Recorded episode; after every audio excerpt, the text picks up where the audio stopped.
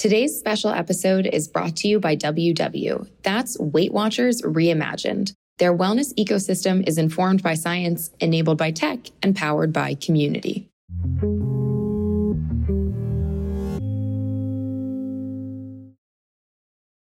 So, a panic attack is uh it's horrific actually. I was having one like every day. It was really bad it just it would stop my day. It disrupted my life because i just could not function. And i knew that i didn't want to live my life that way that i had way too much to do and offer and i knew that i needed to make a change. Welcome to skim this. You might be looking at your feed and thinking skim this on a monday? We're going to be candid. We're doing something a little bit different than our normal news show today that's because the last year has been super stressful. Living through a global pandemic, protests against systemic racism in the US, and what felt like the longest, most dramatic presidential election ever. At some point, all of us wanted to just unplug, wait a few seconds, and hope that everything could just be normal again. Sometimes just turning on the news felt overwhelming. But we think staying engaged is pretty important, and also kind of necessary. So we wanted to learn about a tool that can help us do that without burning out. That's why today we're going to dig into something that's been generating a lot of buzz over the last few years mindfulness. We'll start by hearing from a skimmer who's used mindfulness to get through some tough moments. Then we'll dig into the science, as in, what even is mindfulness? Why is everyone telling me how great it is? And is there any actual evidence that it works? Then we'll explore whether mindfulness can help us stay engaged. And we'll finish up by talking tips, techniques, and ways to apply it. Along the way, we'll talk to experts like clinical psychologist Dr. Tara Brach, licensed mental health counselor Bea Arthur, and Jacqueline London, head of nutrition and wellness at WW Weight Watchers Reimagined. Okay, let's do it.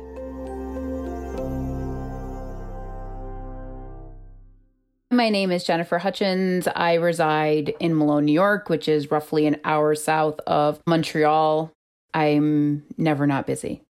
I'm a mindfulness practitioner, a Reiki practitioner, and I've also been teaching uh, middle school English for 20 years. I'm a mother of three, two of whom have been diagnosed with autism for roughly about eight years. I started practicing when I had developed a panic and anxiety disorder due to my children's diagnosis with autism because that was very new to me. It literally feels like a heart attack. You know, numbness in my arms. Um, I would get dizzy. I would start to get these heart palpitations, get a shortness of breath. I've been to the emergency room several times because I truly felt like I was on the verge of dying so much that they just knew who I was when I came in. The only way that I could get over it is by like going outside and getting air, and sometimes that wouldn't even help as well. So I was prescribed medication at first, and uh, I didn't want that. It just was my choice not to do that. I started actually seeing a Reiki practitioner, and then she's like, Hey, come to my mindfulness group. We can meet every Monday my husband was the first one that noticed my changes. He's like, "You're you're yourself." So I've been immersed in the teenage brain for 20 years. I know that one of the biggest things with teenagers that they that they struggle from is sleep. Teenagers are really really reluctant. Honestly, the initial feeling, this is straight from one of my students' mouth was like, "Mrs. Hutchins, what kind of voodoo stuff are you teaching us today?" But if I'm like, what if I told you that you would get better sleep? What if I told you you'd be a better hockey player, a better soccer player, better at anything that you could do because you can stop yourself in that present moment? My most favorite thing to teach my students. I'm I basically say, "Okay guys, this is going to help us like sleep." And I encourage you to use this tool before you go to bed. So let's check it out right now and let's check out what's happening with our bodies.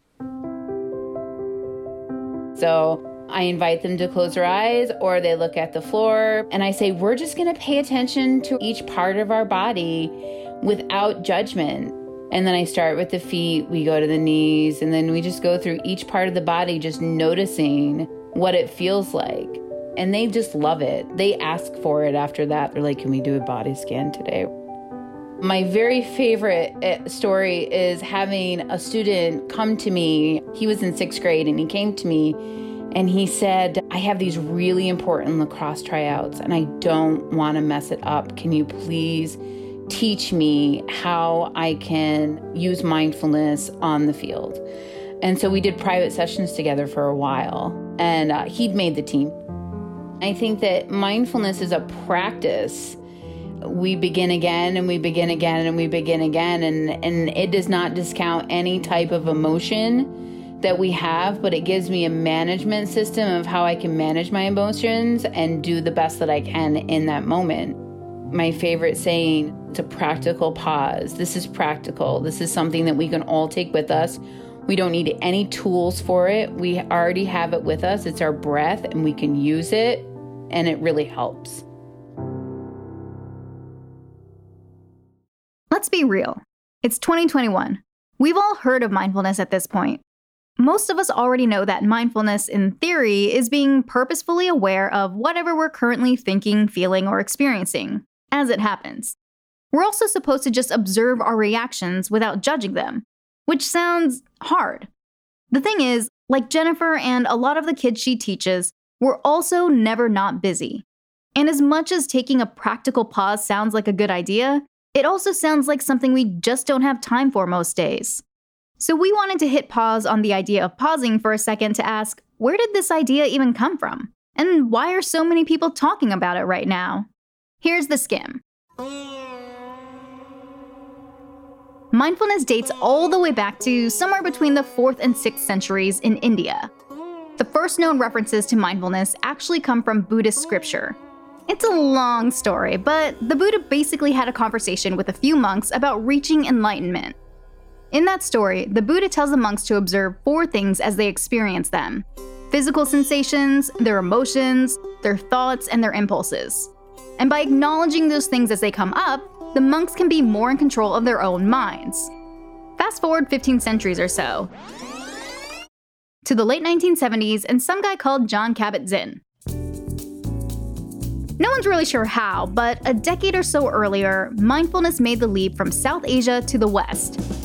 Some people say the idea came across with immigrants and refugees. Others say Westerners brought the idea back after traveling to Asia. By the late 1970s, Jon Kabat-Zinn, who had a PhD in molecular biology, had opened a mindfulness based stress reduction clinic at the University of Massachusetts Medical Center. He's known for taking mindfulness from scripture to science.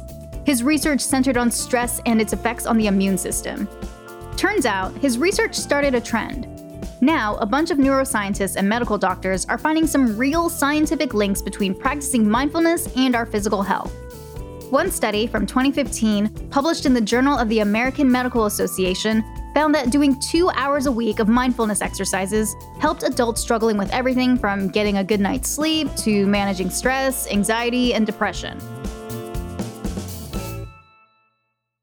Okay, okay, so the science is cool, but 2020 was crazy, and so is 2021. We're still living through a deadly pandemic, and there have been a lot of important things to give our energy to like protesting racial injustice, keeping up with a presidential transition, or figuring out how to get our grandparents vaccinated. And focusing on how we're feeling instead of the changes we want to bring about can kind of feel like a cop out. Except, according to Dr. Tara Brach, it's the opposite of that. Mindfulness is the prerequisite to intelligent, compassionate action. Brach is a clinical psychologist and researcher. She's been practicing mindfulness for decades and has been asked about mindfulness and inaction before. We were about to attack Iraq, and people said to me, Well, should we be mindfully accepting? And I said, No, not at all. I shared a meditation I do where I read the newspaper and I get totally inflamed and angry, and I would then pause and I would feel under the anger that I was afraid. I was afraid of all the mayhem that was going to happen, and the violence. And then I'd feel under the, under that fear that I was caring, that, that it was because I cared about life and cared about people's well-being. And then I would act. I actually got arrested. So for Brach, practicing mindfulness can be a way to deepen her engagement with the causes she cares about. And she says, we can use mindfulness to create compassion within our everyday activities too. When my mother moved down here when she was 82, and I was super busy, and it was really hard to spend time with her because I was always so anxious about getting things done. And one day I realized, oh my gosh, you know, she's going to die and I'm going to have just been a busy person. Brach literally wrote the book on a method she developed to help her stay present. The main strategy I want to share, in addition to a regular mindfulness practice that's formal, is the acronym RAIN. That's R A I N. The RAIN stands for this recognize, allow, investigate, and nurture. I practice RAIN with my anxiety. R was to recognize the anxiety. A means allow, let it be there. Don't try to fix it, don't try to judge it. I is investigate. Brach says investigate normally means figuring out what thoughts are going through our minds and then observing how our bodies are reacting. So, for example, if we're feeling anxious, we might notice that our heart is beating faster or our throat feels a little tight. That helps us get in touch with the emotions we're feeling, which sets me up to nurture the N of rain, where I'll actually send a message to myself. It could be as simple as, you know, it's okay, sweetheart, or, you know, you, you, thank you to the fear, but you don't have to protect me right now.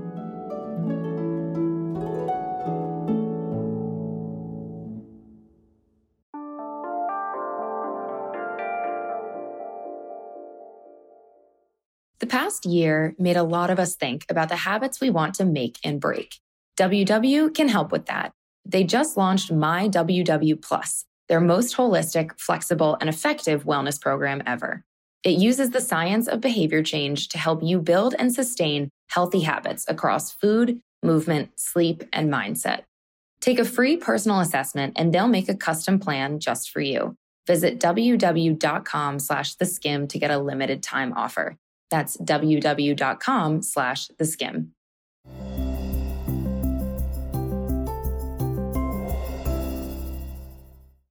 Brach's four letter acronym, RAIN, sounds like it could really help, but it also might take some getting used to at first. And we wanted to know is there anything really quick that we could squeeze into our existing routines right here and right now?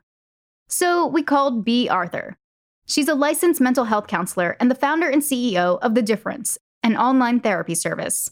She's going to walk us through an exercise that we can do if we only have a few seconds to spare.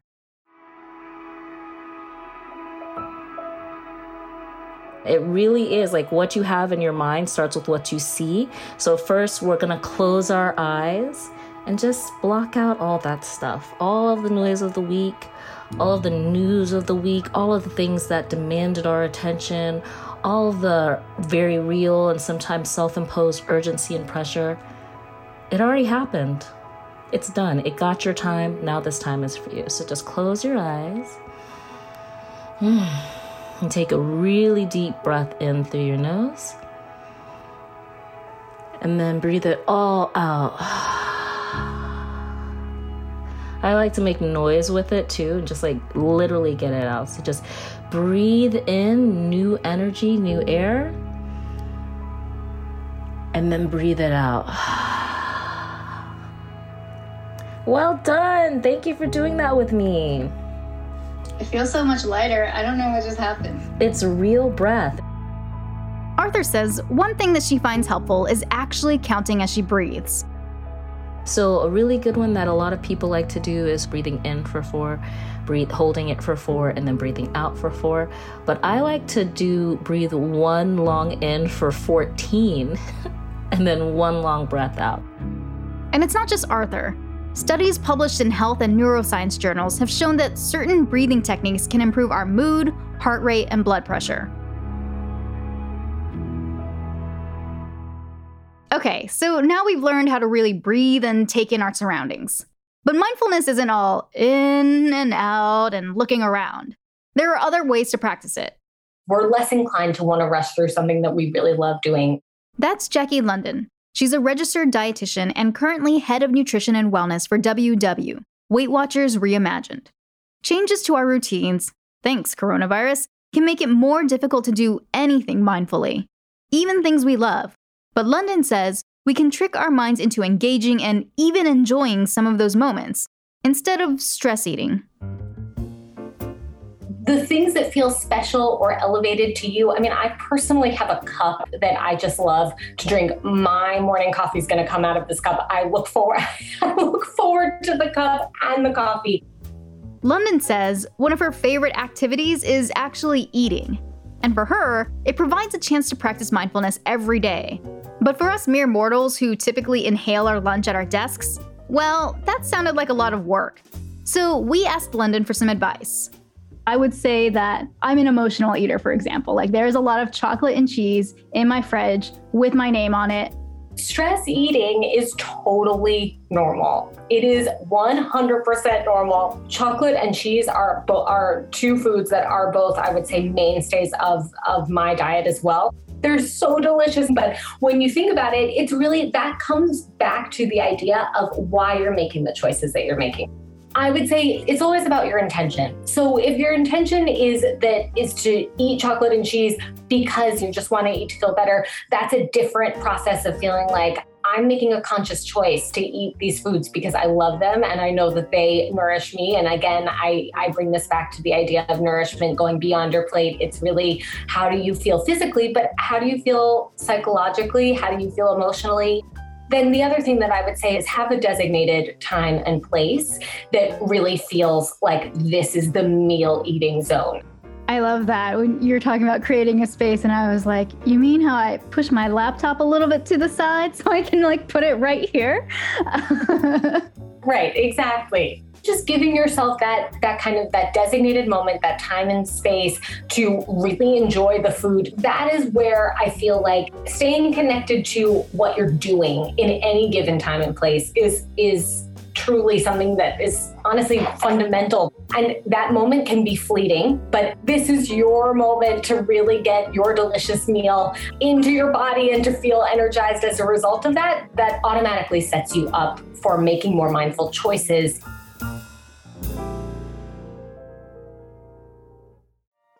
So basically, just about any activity we pick can be mindful. Everything from breathing to more active stuff like eating.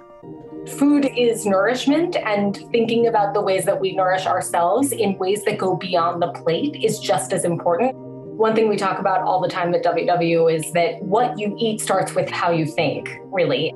And there are plenty of techniques we can use to help ourselves focus, like clinical psychologist Bea Arthur does. I love crystals because they give you something shiny to focus on.